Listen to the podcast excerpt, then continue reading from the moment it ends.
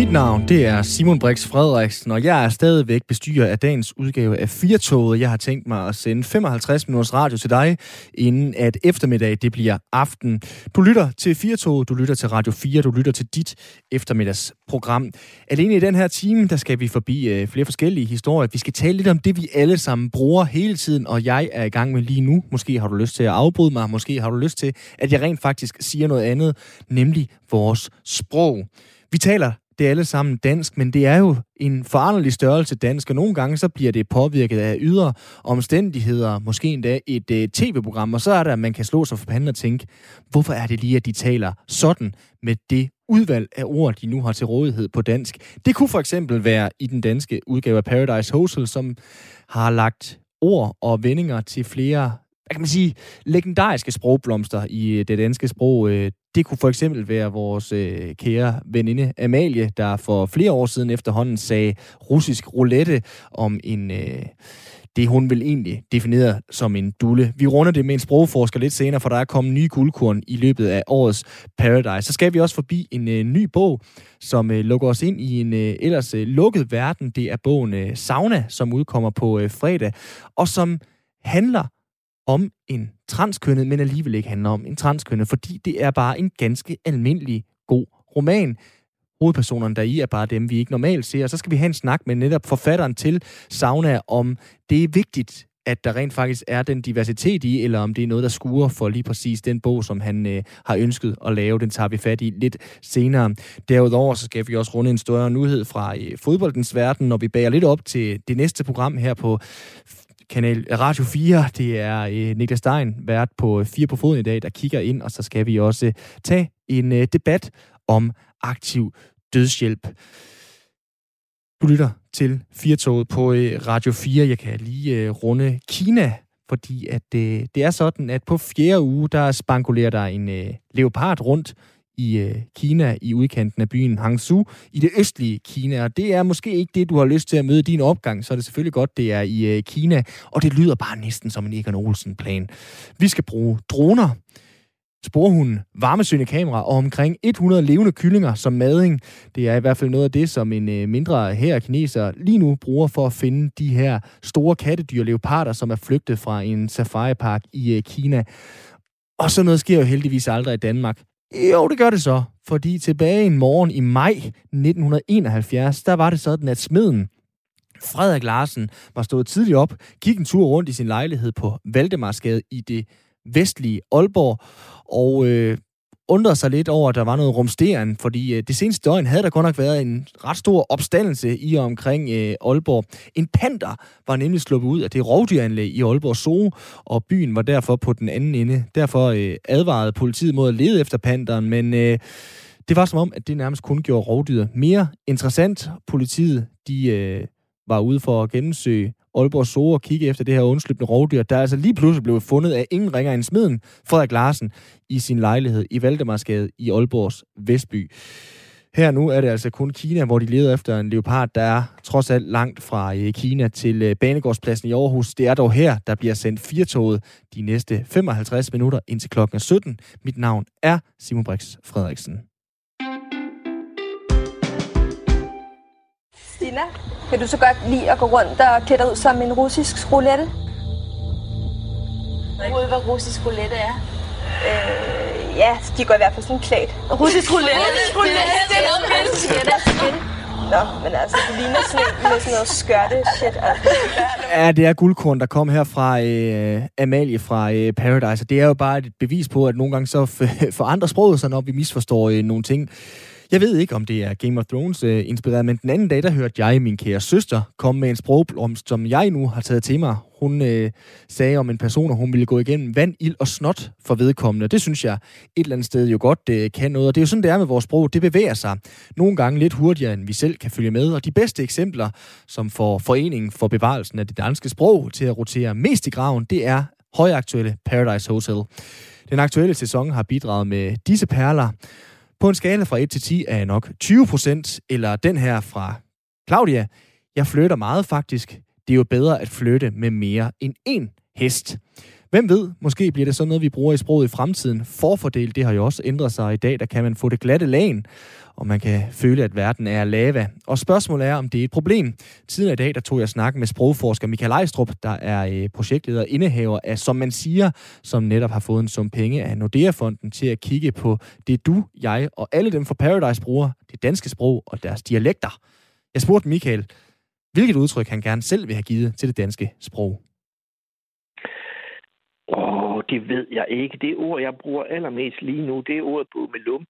Det er, når der sker et eller andet spændende eller godt, hvor man tænker, den sad lige i skabet, så siger man bummelum. Og det skal helst udtales på den måde. Okay.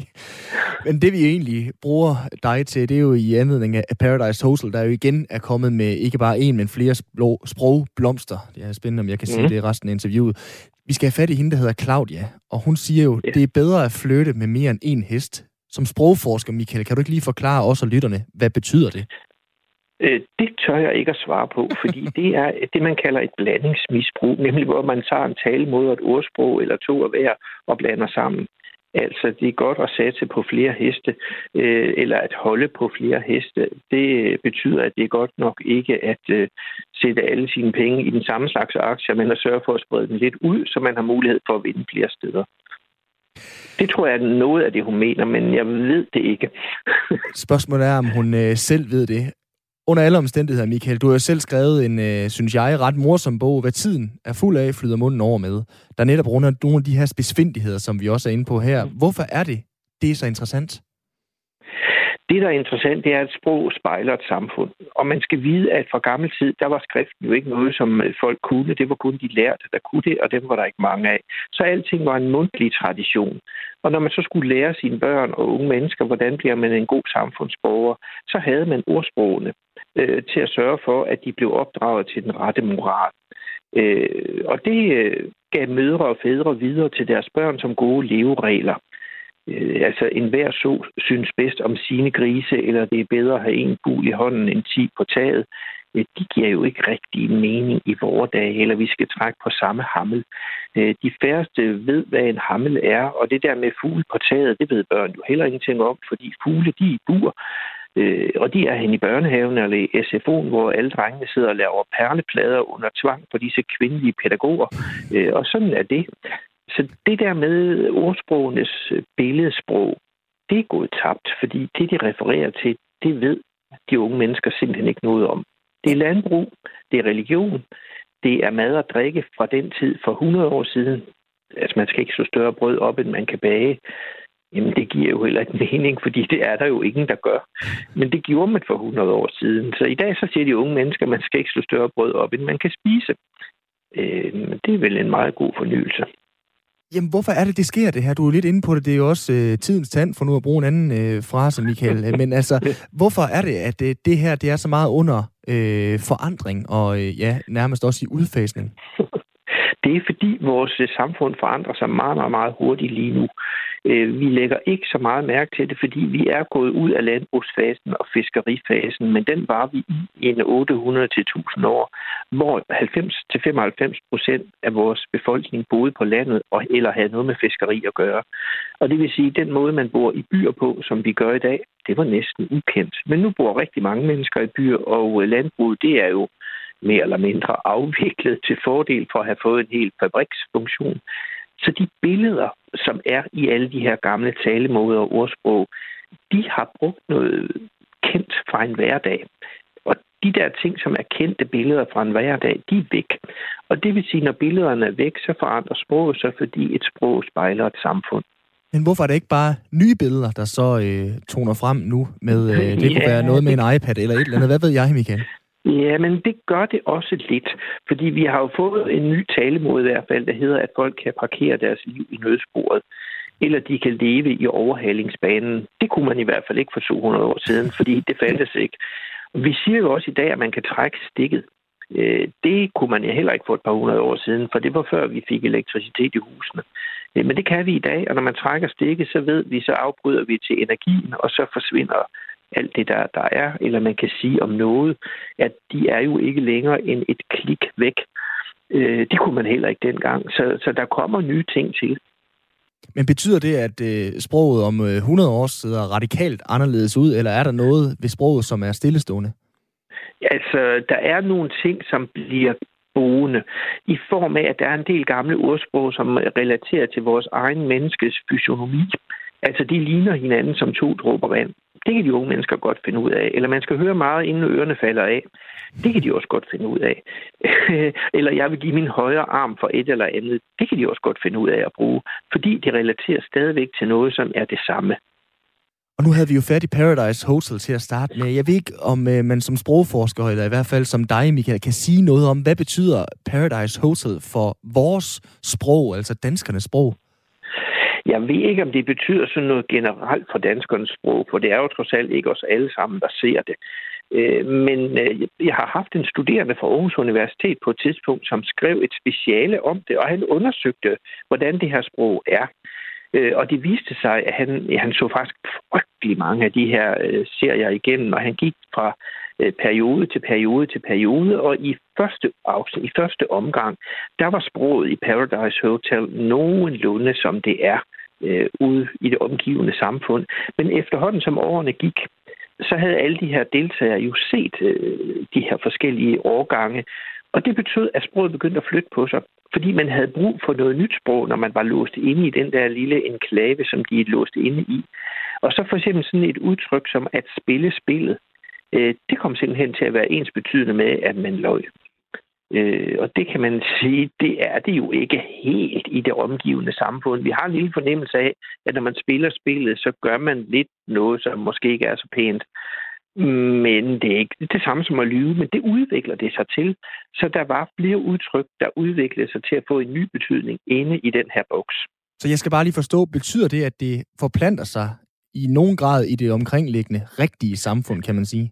Ej, det tør jeg ikke sige. Det tør jeg ikke at sige. Altså det, men man kan se, at et samfund, som bliver låst inde, hvor der ingen gæster kommer, og hvor der kun er den her lille mængde mennesker, de udvikler faktisk et særligt kodesprog, som de kan bruge med hinanden, der trækker på alt det, de ved fra det sprog, de har med sig udefra, men de udvikler på det. Det samme sker for eksempel i fængsler, hvor dem, der er låst inde, som der er nogen, der passer på. Dem, der er låst inde, de vil jo gerne kunne snakke om dem, der passer på dem, uden at de helt ved, hvad de siger. Sådan nogle sprog findes også, og det modsat gør sig også tilfælde. På en skala fra et til ti er jeg nok tyve procent af et af de citater, der også er kommet fra Paradise Hotel i år, Michael. Hvorfor skal det ikke bare ties ihjel, eller hvad kan man sige, tilrettes, når folk bruger forkerte, øh, forkerte vendinger, eller vendinger forkert? Ja, jeg bliver nødt til at sige, at de er jo sådan set ikke forkerte, fordi de er anderledes.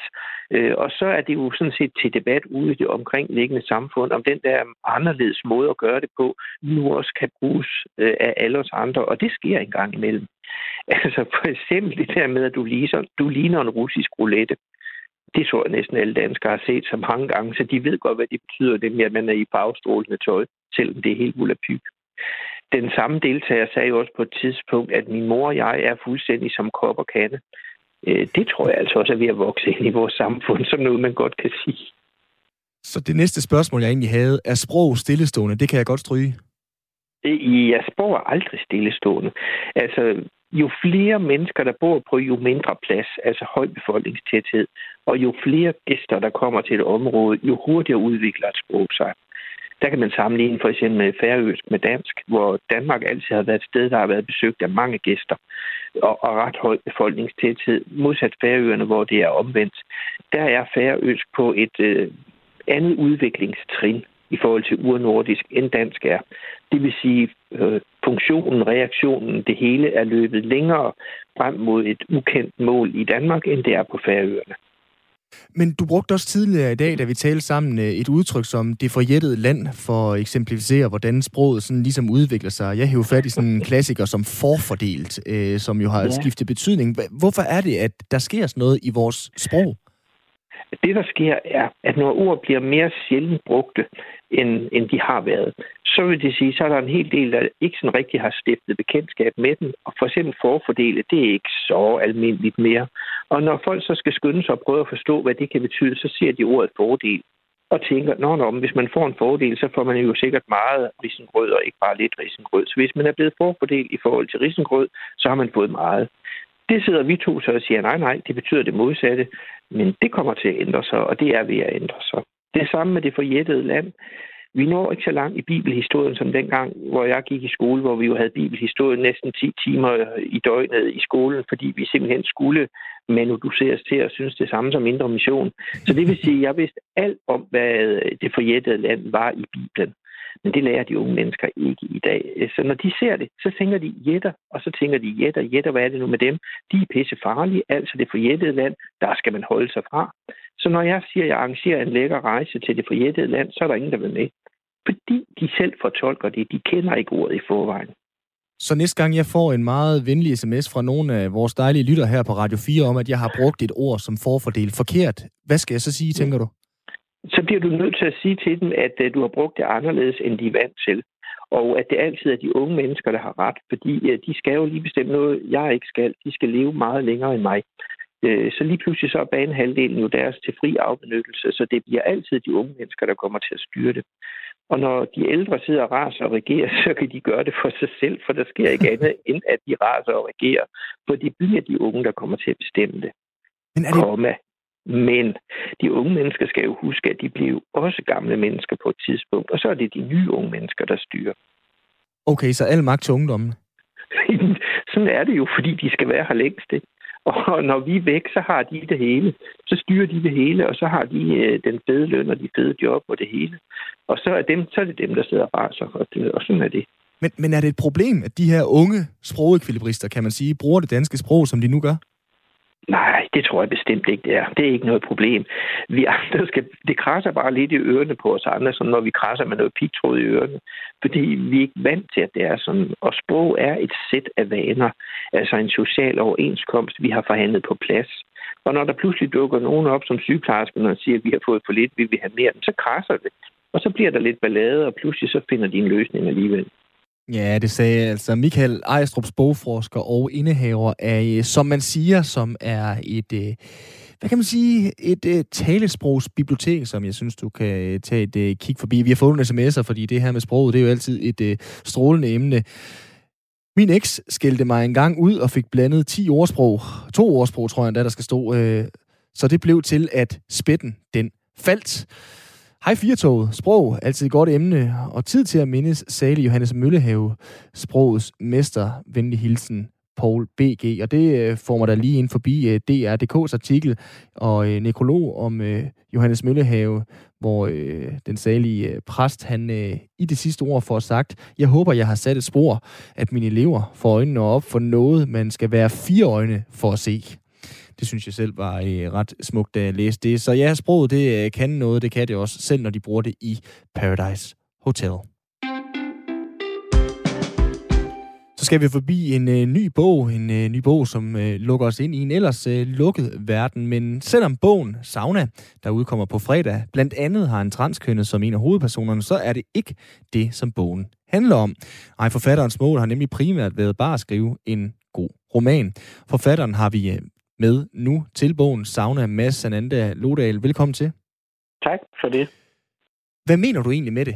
Altså det her med, at det, det primært har været et mål at skrive en god øh, roman, og at øh, det ikke er det, bogen handler om, at en af hovedpersonerne er transkønnet. Jo, men altså det er, det er også det, det handler om, men, men du ved, øh, altså det er bare sådan, det er ikke... Øh, jeg tror, at det, jeg mener med det, det er, at det ikke er et debatindlæg, eller det er ikke en oplysningskampagne. Det er sådan, først og fremmest, mm. er det en god fortælling, det er en god bog, man kan tage med til stranden og øh, lade sig opsluge af, og det er spændende forhåbentlig, og man synes, at karaktererne er søde, og man vil gerne have, at de oplever noget fedt, og sådan forhåbentlig. Mm. Så det der, jeg kan huske, vi har haft nogle andre, der snakke om, om bøger her på det sidste, blandt andet Leonora Christina Skovs øh, seneste bog, hvor, hvor hun i hvert fald følte, at hendes Øh, fiktionsroman, den blev øh, taget som gidsel i en eller anden stor politisk debat. Er det også det, du er lidt bange for med, med din bog, Mads, at det lige pludselig kommer til at handle om alt muligt andet end den gode fortælling? Jamen, det er jo det, man godt kan være lidt bange for i hvert fald. Øh, altså, Leonora Christina Skov er jo fantastisk. Jeg er kæmpe fan, mm. og, og, og jeg ved også, at det er noget, hun også ja, har følt sig fanget i nogle gange, ikke? Ja. Men jeg synes jo, jeg synes jo vi, altså, vi lever jo i en, i en virkelig, virkelig vild tid som forfatter, Øh, og, og helt, helt unik tid også i verdenshistorien, fordi at vi er nogen, som er, øh, kan man sige, queer eller L G B T-personer, mm. som, som er åbne om det, og det er fuldstændig selvfølgeligt og fint, at vi er åbne om det. Og vi arbejder også med det eksplicit, eksplicit øh, i vores tekster, men vores tekster bliver først og fremmest modtaget som tekster, som, som bøger, som litteratur, mm. øh, og ikke først og fremmest som øh, noget, der er L G B T. Og det Og det er jo noget, som er sådan lidt nyt, så vi står sådan lidt på kanten på vippen af det, ikke? Mm. Øh, men det er helt, helt nyt. Det har aldrig eksisteret nogensinde i verdenshistorien før, at man kunne det for tyve år siden. Så ville det først og fremmest være homolitteratur mm. eller et eller andet, andet kedeligt, ikke? Og det, det, er bare virkelig, det er bare virkelig fedt som forfatter, at man både kan bringe sig selv i spil mm. øh, og arbejde med de ting, men uden at det så udelukkende kommer til at handle om det, ikke? Og det her, den her tekst, som jeg, den her bog, som jeg har skrevet, det er en, det er en kærlighedshistorie, det er en spændende knaldroman med kriminalitet og alt muligt. Mm. Og, og den handler om den handler om to mennesker, der møder hinanden og forelsker sig, og, og om alle de her følelser, som der opstår, forelskelse, men også bange for at blive forladt, eller bange for at blive såret, eller er jeg nu god nok, og kan den anden stadig lide mig, mm. og alle sådan nogle der ting, ikke? Ja, sådan nogle klassiske ja. emner kan jeg jo øh, høre på det hele, og nu har du jo så foregrebet ja. lidt øh, og fortalt, Mads, hvad, hvad bogen handler om, og det bliver måske så lidt meta at spørge øh, om det her, men, men hvordan kunne du ønske, at sådan et interview her så for eksempel skulle øh, lyde? Det er ikke, fordi du får lov til at, at bestemme det trods alt, men hvordan ville du gerne have sådan et interview her til at lyde med dig som øh, forfatter og mig som øh, journalist? Det ved jeg ikke. Det skal du bestemme. Men altså, men altså vi, kan, vi, kan, vi kan jo sagtens snakke om det hele, fordi det er jo også en bog, som den hedder Sauna, ikke? Den øh, fortæller, en arbejder i en øh, bøssesauna, en sexklub for, for mænd, mm. og bliver kærester med en, øh, eller forelsker sig i en fyr, som er transperson, en, en transkønnet mand, øh, ung mand. Øh. Og det handler det selvfølgelig også om, altså, og det er jo også en del af det. Altså, øh, ja. Hvad er det for en miljø? Lige, hvad du vil. Jamen, det, det kommer jeg også til, men det er jo bare, det er bare interessant det her, ikke også der med, at, som du også selv var inde på, det der med, om man kan frygte som forfatter, at der bliver tvunget en eller anden præmis nedover, som et eller andet sted ikke er det, der er det vigtige for dig, fordi du har skrevet ja. den her bog. Klar. Jeg har jo skrevet nogle andre bøger tidligere, som mm. har været essaysamlinger for eksempel, ikke? Hvor man ligesom går ind, kan man sige, mere i sådan noget teoretisk stof, eller politisk stof, eller historisk stof. Øh, og, og man kan sige, at det er jo nogle af de samme emneområder, jeg arbejder mm. med her. Sådan noget omkring identitet, eller øh, der er også noget omkring diskrimination og sådan noget, men det handler ikke om en eller anden holdning, der skal leveres, mm. eller et eller andet, der skal forklares. Det handler om at beskrive, hvordan det er det at leve inde i de her mennesker. Hvordan er det for eksempel at leve inde i et menneske, der arbejder i en sexklub, og som ser seksualitet øh, som noget, der er... er meget, meget stort, meget øh, vildt og meget sådan øh, bredt. Altså, det er ikke... Altså, altså, mange af dem, der kommer i den her sexklub, er nogen, som lever i åbne forhold, og som har mange partnere, eller som måske ikke har nogen faste partner, men har sex med alle mulige, øh, og man ved ikke altid, hvem det er, man har sex med og sådan noget. Altså, hvordan er, hvordan er den oplevelse for dem? Øh, ja, det, og det tror jeg, det er noget med sådan, ligesom at beskrive det her sådan menneskelige, psykologiske, Mm. relationelle, mere end øh, at komme med sådan en eller anden forklaring på normer i samfundet, eller hvad skal man gøre mm. ved det ene og det andet. Og sådan. Ja. Hvad er det for et miljø, som du tager læseren med ind i, uh, Mads? Det er jo nogen, som er i... Øh, altså, den foregår i, i, øh, i, i to tusind og elleve og tolv, og det gør den, fordi at øh, der blev der ligesom lavet nogle... nogle øh, altså, der blev homoægteskab blandt andet... Øh, indført i Danmark. Mm. Og den foregår der blandt nogen, der er i starten af tyverne. Så der er ligesom sådan en masse... Den foregår jo i et miljø, hvor de her spørgsmål omkring identitet er til forhandling rigtig meget, og hvor det også påvirker deres venskaber og deres relationer, for eksempel. Og, og der ligesom kan opstå sådan en eller anden særlig form for ensomhed, når man oplever, at, at de andre synes, at ens identitet er helt vildt vigtig. Og samtidig er det også øh, et miljø, hvor der altså meget til forhandling, men meget også ligesom til opdagelse. Mm.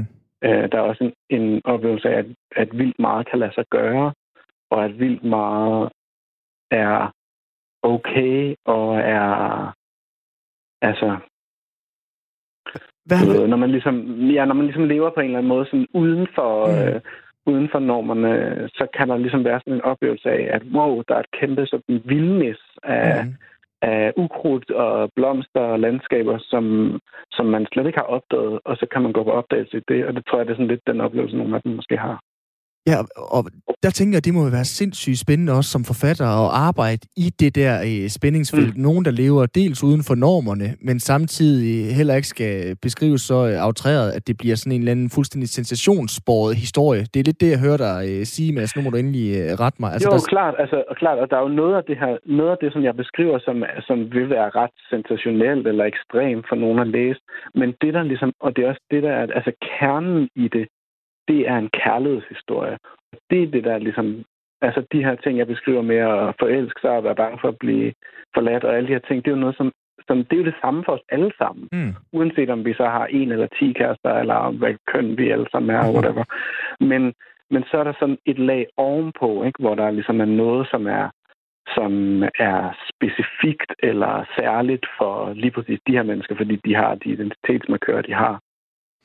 Så det er noget med ligesom at prøve og at finde sådan en eller anden balance, hvor ja, altså, hvad kan man sige, de her sådan almenmenneskelige følelser ligesom er, er en ledetråd igennem mm. det.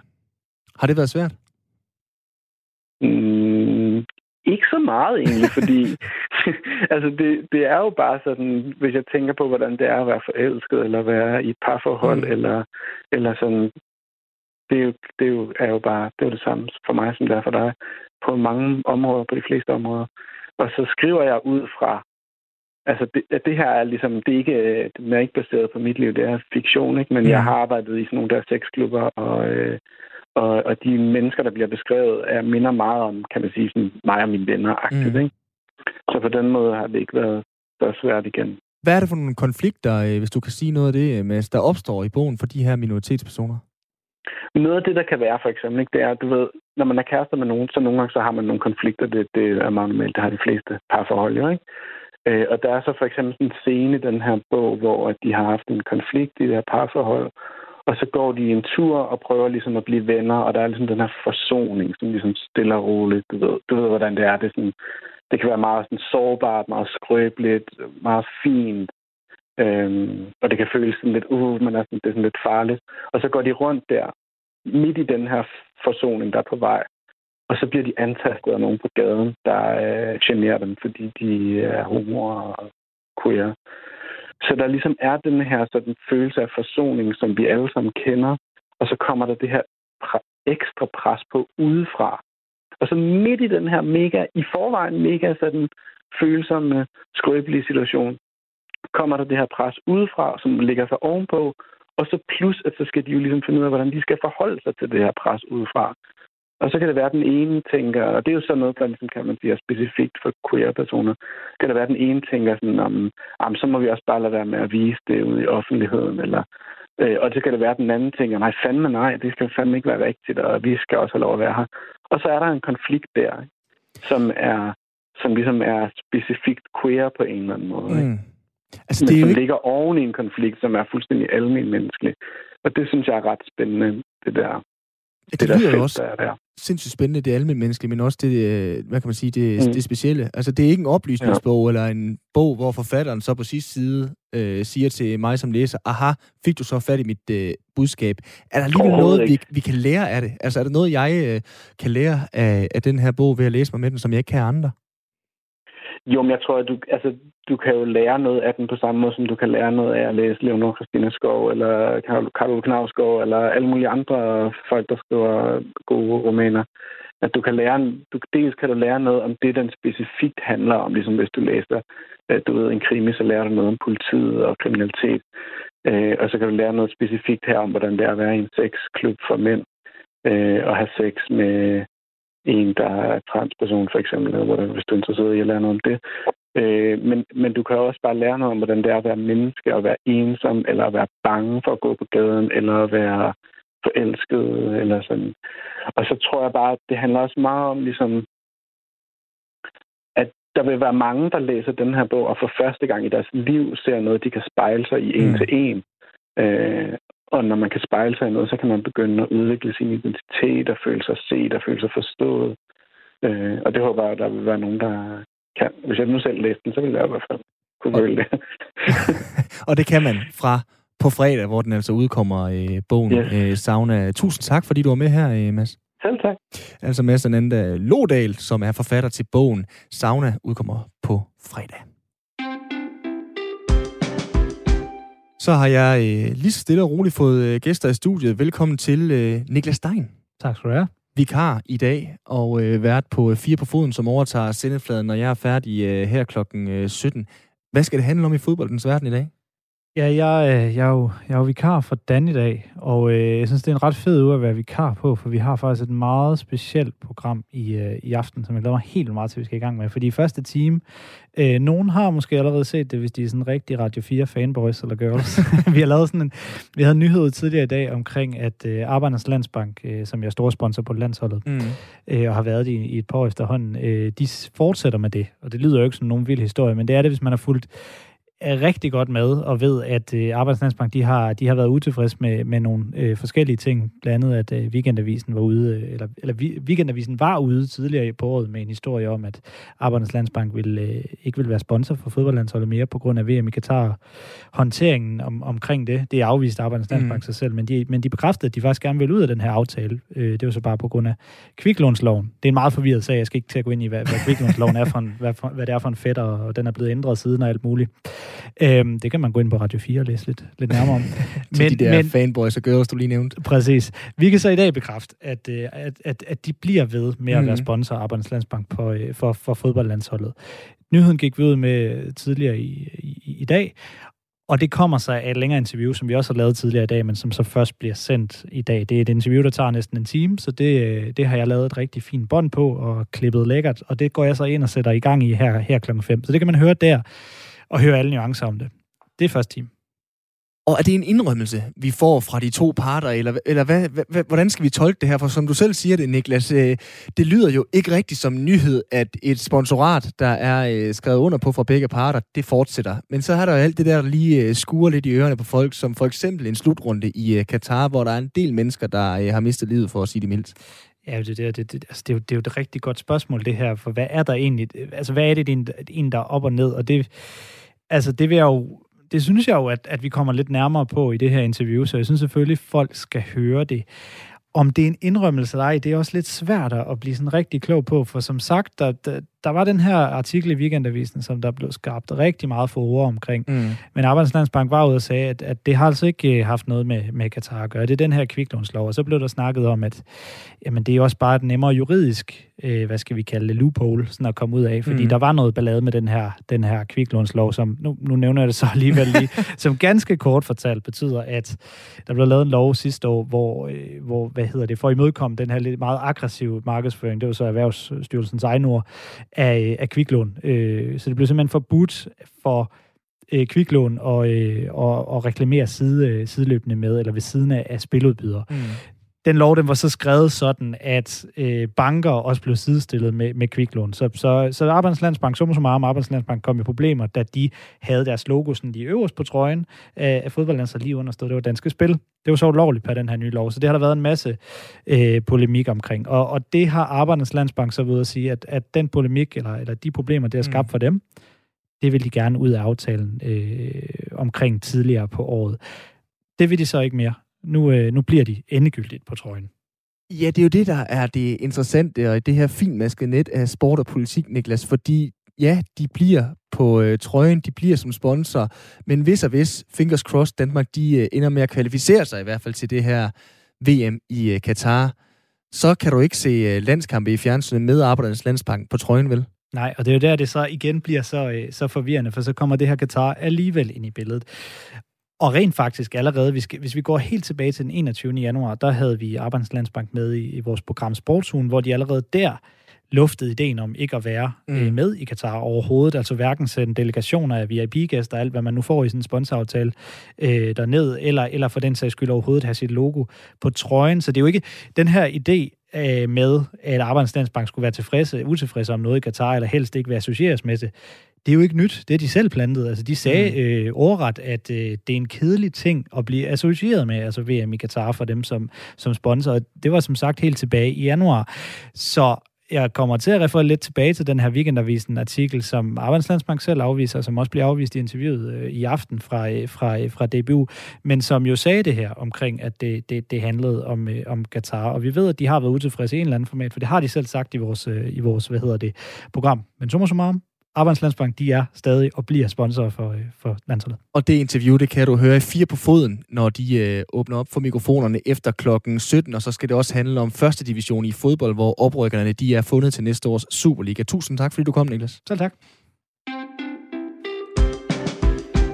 Fra øh, en ting til noget helt andet, fordi skal aktiv dødshjælp legaliseres i øh, Danmark? Det er et spørgsmål, som øh, jævnligt debatteres i øh, etisk råd. Fremover i øh, Tyskland, der skal det være lovligt for læger at hjælpe dødeligt syge patienter med at dø. Og øh, i marts, der vedtog Spanien en lov, der gør både aktiv dødshjælp og assisteret selvmord ulovligt. Også i Irland er der politisk vilje til en øh, lovændring. Og med den udvikling, ja, så åbner sig igen spørgsmålet, skal dødshjælp legaliseres i Danmark? Radio fire Morgen tog tidligere i dag debatten med en tilhænger og med en modstander.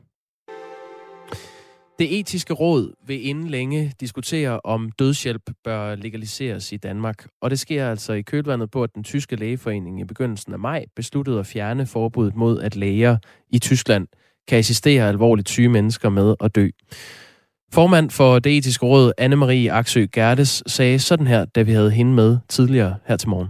Aktiv dødshjælp-problematikken, det er et af de klassiske områder, som Etisk Råd hele tiden debatterer og orienterer sig om, hvis det er sådan også, at der sker noget nyt, for eksempel i udlandet. Og det er også sådan, at medlemmerne af Etisk Råd sidder der jo i tre år eller maks seks år, så der er vi jo hele tiden ved en udskiftning af rådsmedlemmer, og det har vi også haft her for nylig. Så på den baggrund er det helt relevant, at vi sådan løbende debatterer sådan et område som aktiv dødshjælp. Så det er baggrunden for, at vi har valgt at tage det op øh, nu her igen inden for den nærmeste tid. Det er ikke bare i Tyskland, at der blæser nye vinde, når det kommer til spørgsmålet om øh, menneskers ret til at få hjælp til at dø. Spanien vedtog for få måneder siden en ny lov, der lovliggør både aktiv dødshjælp og det, man øh, enten kalder assisteret selvmord eller assisteret livsafslutning, alt efter hvor man står i den debat. Og det er så, hvor en læge lovligt kan skaffe patienten en dødelig dosis medicin, som patienten så selv indtager. I Irland har et flertal i parlamentet også sat gang i noget lovforberedende arbejde for et forslag, der hedder Dying with Dignity, altså dø med værdighed. Og derfor tager vi debatten her til morgen. Bør man have ret til at få hjælp til at dø her i Danmark? Flemming Schollert er Øh, kommunikationsansvarlig i Landsforeningen Ret til at Dø, som arbejder for at få lovliggjort aktiv dødshjælp i Danmark. Godmorgen til dig. Godmorgen. Janus Tarp er formand i Ulykkespatientforeningen, som støtter og hjælper mennesker, der har været ude for en alvorlig ulykke. Og så er du modstander af aktiv dødshjælp, Jonas Tarp, Janus Tarp. Godmorgen til dig. Ja, godmorgen. Flemming Schollert, vi lægger ud hos dig, altså fra Landsforeningen Ret til at Dø. Hvad er dit bedste argument for at indføre aktiv dødshjælp i Danmark? Ja, nu havde jo Niels Erik Nielsen lige før øh, nyhederne, og det beskrev jo egentlig præcis, øh, hvad det drejer sig om. Det er de her mennesker, der har prøvet alt i forhold til deres sygdom, og som kan ikke mere. Han beskriver det også, hvis jeg husker det ordret nu, at han magtede det ikke mere. Og som man siger, at de her patienter har så prøvet alt, det kan lade sig gøre i forhold til deres sygdom, og befinder sig i det, de kalder ubærlige lidelser. Og dem synes jeg bør have ret til at definere deres egen livsafslutning. Det er så også egentlig grund til, at vi nu starter igen med et nyt navn, i stedet for hvad det døde hedder, retten til at dø. Altså man kan ret til at definere sin livsafslutning. Janus Tarp, du er så formand for Ulykkespatientforeningen, som altså støtter og hjælper mennesker, der har været ude for en alvorlig ulykke, der, der ændrer deres liv. Hvad er dit bedste argument for, at aktiv dødshjælp og det her assisterede selvmord øh, fortsat skal være ulovligt i Danmark? Jamen, det er sådan set, at vi ved at åbne op for, at man kan hjælpe folk til at dø, også kommer til at tage en beslutning om, hvilket liv er værd at leve, og hvilket liv er ikke værd at leve. Og, øh, og det er muligt, at man kan gøre det første gang i en meget, meget afgrænset, øh, altså en meget afgrænset målgruppe, men jeg er bange for, at, øh, at man langsomt vil komme til at, at udvide den målgruppe, og dermed øh, værdisætte liv lavere og lavere. Altså der skal mindre og mindre lidelse til, før at man tænker, at det liv er ikke længere værd at leve, og derfor skal vi hjælpe folk af med det liv, som man fra samfundets side har vurderet ikke er værd at leve, og det vil ramme Øh, måske ikke i første omgang, men meget kort tid efter vil det ramme min øh, målgruppe, eksempelvis mennesker, der har været ude for en alvorlig ulykke og kommer til at, at være alvorligt funktionsnedsat af den grund. Der vil man måske fra samfundets side sige, at det, det liv er ikke værd at leve, og derfor vil de mennesker, øh, hvad hedder det, skulle kunne tilbydes øh, assisteret selvmord eller aktiv dødshjælp. Og det menneskesyn, den øh, værdisætning, det har jeg ikke lyst til. Altså, det er jo øh, i sidste ende øh, patientens egen beslutning, og det er jo ikke noget, man bare lige kan, kan bede om, og så får man lov til det. Der er nogle øh, foranstaltninger, der skal gå noget tid, og man skal sige det til flere mennesker, og det skal både være mundtligt og skriftligt, og, øh, og så videre i de lande, der, der har det. Øh, er det ikke trods alt bedre, at man kan få hjælp til det, end at man skal ud og øh, hoppe ud foran et tog, øh, eller man kan ende der, hvis man ønsker at dø? Jo, det kan man sige. Altså, menneskerettighedsdomstolen har jo, har jo bestemt, at, at, at selvmordsret er en, altså, det er en menneskeret, men uh, i og med, at andre skal hjælpe, så er du også inde i en, en helt anden situation, nemlig den situation, hvor, hvor der skal sættes nogle rammer op for, hvilket liv der er værd at leve, og hvilket ikke er værd at leve. Og det kan godt være, at man Øh, hvad hedder det, synes, at den her ret til selvbestemmelse og afslutning er en værdig, på en værdig måde. Jamen, det vil vi alle sammen gerne, men det har bare nogle mere, mere overordnede og mere generelle principielle konsekvenser, som, som jeg synes ligger langt ud over, hvad, hvad man øh, kan, kan, hvad hedder det, øh, kan berette i, at den enkelte skal have lov at, at tage sit eget liv. Og det, øh, det kan godt være, at det lyder typisk og hårdt, men, øh, men jeg er simpelthen bange for de konsekvenser, på den måde, vi ser på mennesker. Øh, og og det, det ved jeg også, man har diskuteret i de andre lande. Man har forvaltet noget andet. Altså, vi er så i Danmark, og vi har den indstilling til, til liv, at øh, det skal afsluttes naturligt, øh, bortset fra de mennesker, som er meget tæt på døden, altså få timer eller få dage, hvor, øh, hvor man jo så kan give passiv dødshjælp, og det synes jeg er en helt fin måde, vi, øh, vi gør det i dag. Og så skal vi jo gøre meget mere ud af palliativ behandling, end vi gør i dag, fordi så tror jeg også, at om at komme abort, øh, det er noget mindre. Ja. Og så vil den diskussion øh, handler meget mere om, hvordan vi kan hjælpe folk ind, øh, ind, i, ind i døden øh, på en ordentlig måde, end at det handler om, at vi skal afslutte øh, livet. Flemming Schollert, nu, nu spørger jeg lige din, din modpart i den her øh, lille debat, øh, Janus Tarp, Flemming Schollert, øh, som altså kommer fra den forening, der hedder Ret til at dø. Øh, Flemming Schollert, du er aktivistisk i den her sag. Du hjælper faktisk syge danskere med at tage til Schweiz for at få hjælp til at dø, selvom det er ulovligt her i, i Danmark. Hvor mange har du ledsaget til døden i Schweiz? Ja, men jeg, øh, det er under halvtreds. Men jeg vil lige reflektere over Janus' øh, ord der. Ja, det skal du lov til. Det er en skævdrejning, som, som jeg har mødt i rigtig mange år, især da foreningen hedder En værdig død, og nu skal hedde Retten til at dø. Det er, at øh, den skævdrejning, det er, at man helt til snakker om, livet er værd at leve eller ej. Og det er slet ikke det, det handler om. Altså, det er en, det er en, det er en fejldrejning, som jeg også kan høre i Janus' udsagn. Fordi det er aldrig spørgsmålet. Altså, og det vil der aldrig blive. Det er mere, at de her mennesker simpelthen ikke kan mere. Og når de så siger, nu kan jeg ikke mere, så synes jeg, at deres valg, deres beslutning skal respekteres. Og hvis man så siger, jamen altså, så forskydes den her grænse, det tror jeg så ikke på, fordi de her mennesker, de skal virkelig bede om det, og virkelig skulle kunne dokumentere, eller skal vi sige, argumentere for, at jeg kan ikke mere, min lidelse, de er så stærke, at nu kan jeg ikke mere. Så det med, at man, så lemper man bare, fordi øh, du ikke er værd at leve, altså, Den, den bane, det spor, det kommer man slet i, og det, det gør man heller ikke for eksempel i Holland og Belgien, hvor det her er lovligt. Hvad siger du til det, Janus Tarp?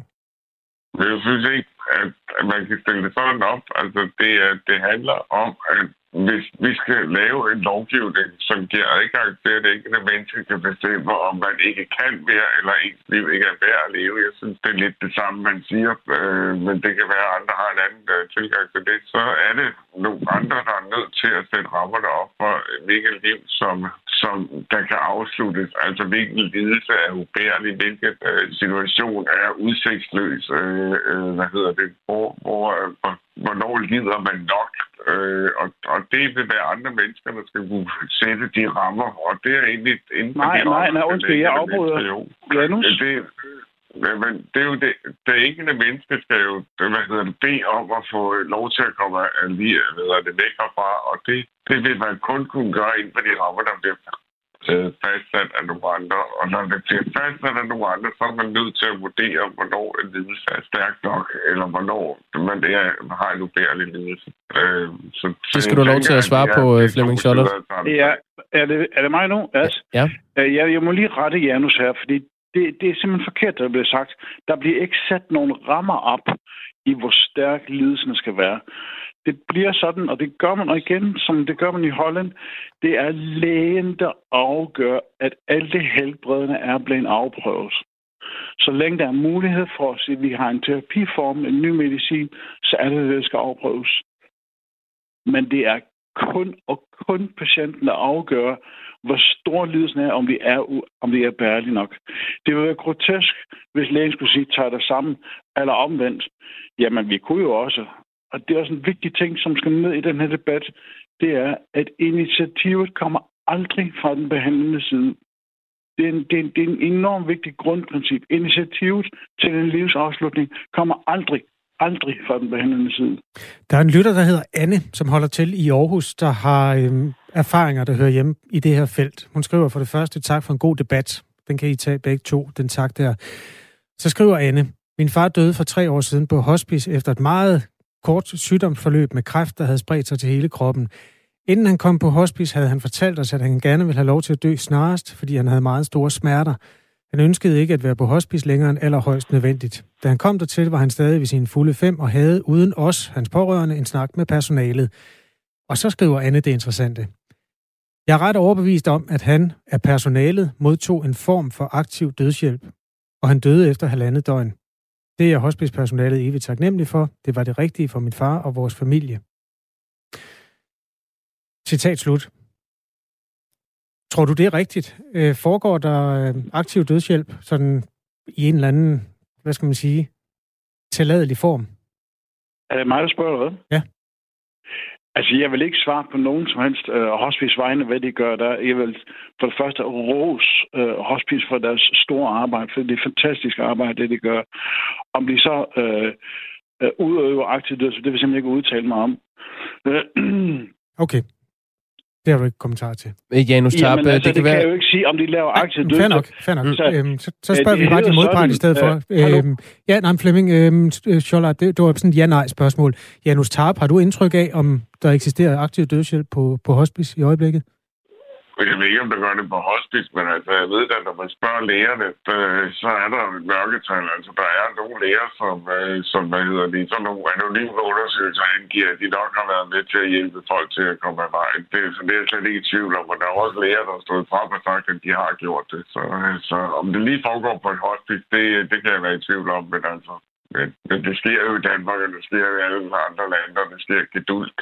Øh, og det bryder mig ikke op, men, men, øh, men sådan er virkeligheden.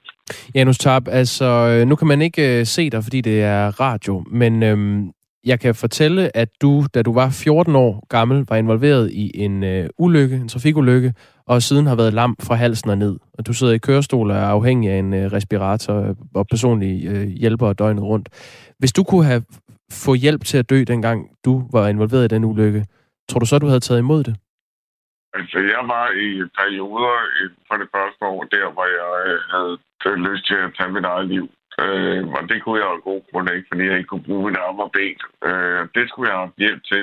Øh, og det ville ikke have været usandsynligt, at jeg havde bedt om det, hvis muligheden var dengang, og mine forældre havde været med indover og syntes, at øh, det var en god idé. Vi var så heldigvis stærke, og, og det var nok ikke sket øh, under den familiekonstellation, vi var i dengang. Men, men, men det ville nok kunne have lavet sig gøre, ja. Og det ville jeg jo i den grad have fortrudt. Altså, og det kan man sige, det, det kan man jo ikke, når, når først beslutningen er truffet og er eksekveret. Så, så jeg, her, her bliver det jo ret... Ja, og her så bliver jeg er du... utrolig glad for, at den mulighed ikke var der dengang, og jeg synes absolut ikke, at en læge eller anden sundhedsprofessionel skal stilles over for den situation, at man både skal tilbyde øh, hvad hedder det, palliativ behandling eksempelvis, eller tilbyde øh, en, en, en, en, en sprøjte. Mm. Med, her bliver det jo meget konkret, Janus Tarp. Jeg sender lige videre til Flemming Schollert. Vi er ved at løbe tør for tid. Uh, Flemming Schollert, altså kommunikationsansvarlig for foreningen Ret til at dø. Ja, igen, det er aldrig et tilbud. Hvis det var et tilbud fra lægen, så vil initiativet ligge på lægen, og det gør det ikke. Nej, men hvis Janus nu, da han var fjorten år gammel, gerne ville have haft den hjælp, hvis han kunne have fået den, så havde han ja. ikke været her i dag. Og det er han ked af i dag, hvis det var gået sådan. Så er det sådan, men der er nogle andre patienter, som vi har Niels Erik Nielsen, i hans mail der, mm. som meget klart kan forklare, at nu kan jeg ikke mere. Og jeg synes, de her mennesker, de skal respekteres. Janus Tarp, har du en afsluttende bemærkning?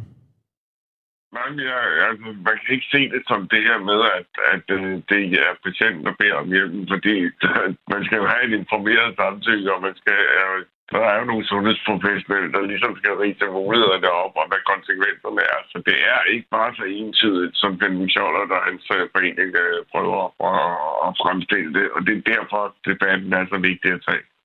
Det blev i hvert fald øh, forsøgt taget her til morgen. I skal have tak for, at I var med begge to. Tak. tak. Flemming Schollert er kommunikationsansvarlig i Landsforeningen Ret til at dø, som altså arbejder for at få lovliggjort aktiv dødshjælp i Danmark. Janus Tarp er formand i Ulykkespatientforeningen, som støtter og hjælper mennesker, der har været ude for en alvorlig ulykke, og modstander af aktiv dødshjælp.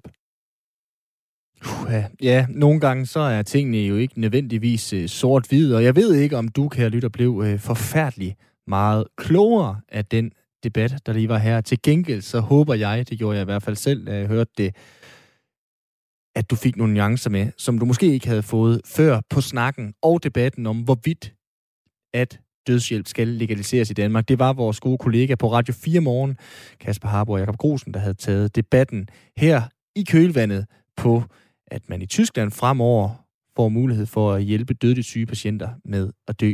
Vi har ikke forfærdelig meget tid tilbage for dagens Firtog.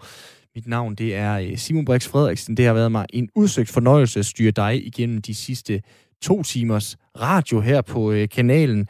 Når nu, at øh, jeg er færdig, så giver jeg øh, først og fremmest bolden videre til astrologikursus med specialklassen. Derefter så er bolden på fødderne af Niklas Stein, der i dag er vært på Fire på Foden i fraværet af normale vært Dan Grønbæk. I Fire på Foden, der skal det, som øh, Niklas har været inde og tease for, handle om den her øh, nyhed, som Radio fire i dag kunne breake, nemlig at øh, Arbejderens Landsbank fortsætter på trøjerne, sådan officielt i hvert fald, af det danske fodboldlandshold. De er bare ikke på trøjerne i Qatar, når V M i to tusind og toogtyve det løber af stadion, selvom de stadigvæk er sponsor. Det og meget mere, det kan du altså høre i Fire på Foden, efter jeg har slukket for min mikrofon. De skal også en tur forbi første division i øh, fodbold. Der er der to jyske traditionsklubber, der er rykket op i Superligaen. Det er Silkeborg I F og Viborg F F, som altså nu kan se frem til blandt andet drabelige derbys mod storebror, i hvert fald P T, F C Midtjylland. Jeg hedder Simon Brix Frederiksen. Du har lyttet til Firtoget på Radio fire. Du kan finde det der, hvor du henter dine podcast, når du er færdig med at lytte til mig, eller hvis du har misset noget af det, der blev sagt i dag. Jeg er rigtig glad for at sige, at jeg er tilbage i morgen. Tusind tak for i dag, og fordi at du lyttede med. Du lytter til Specialklassen.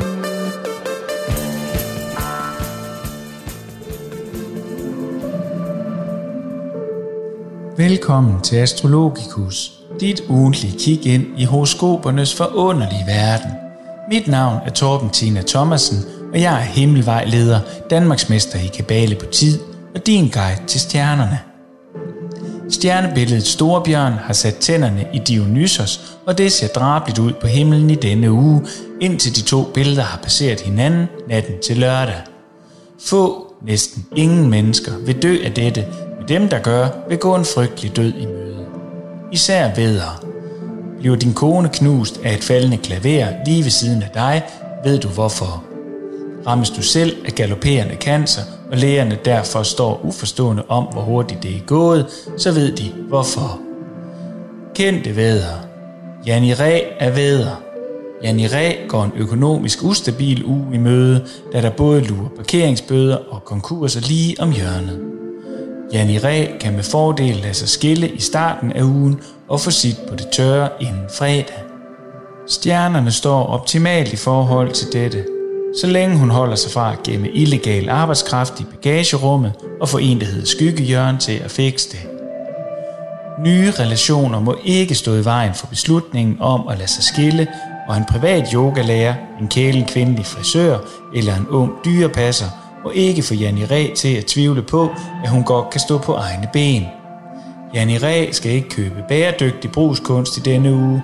Det kan give svage håndled grundet eksem. Alt i alt meget spændende. I ønskes alle en stjernefyldt uge. På gensyn.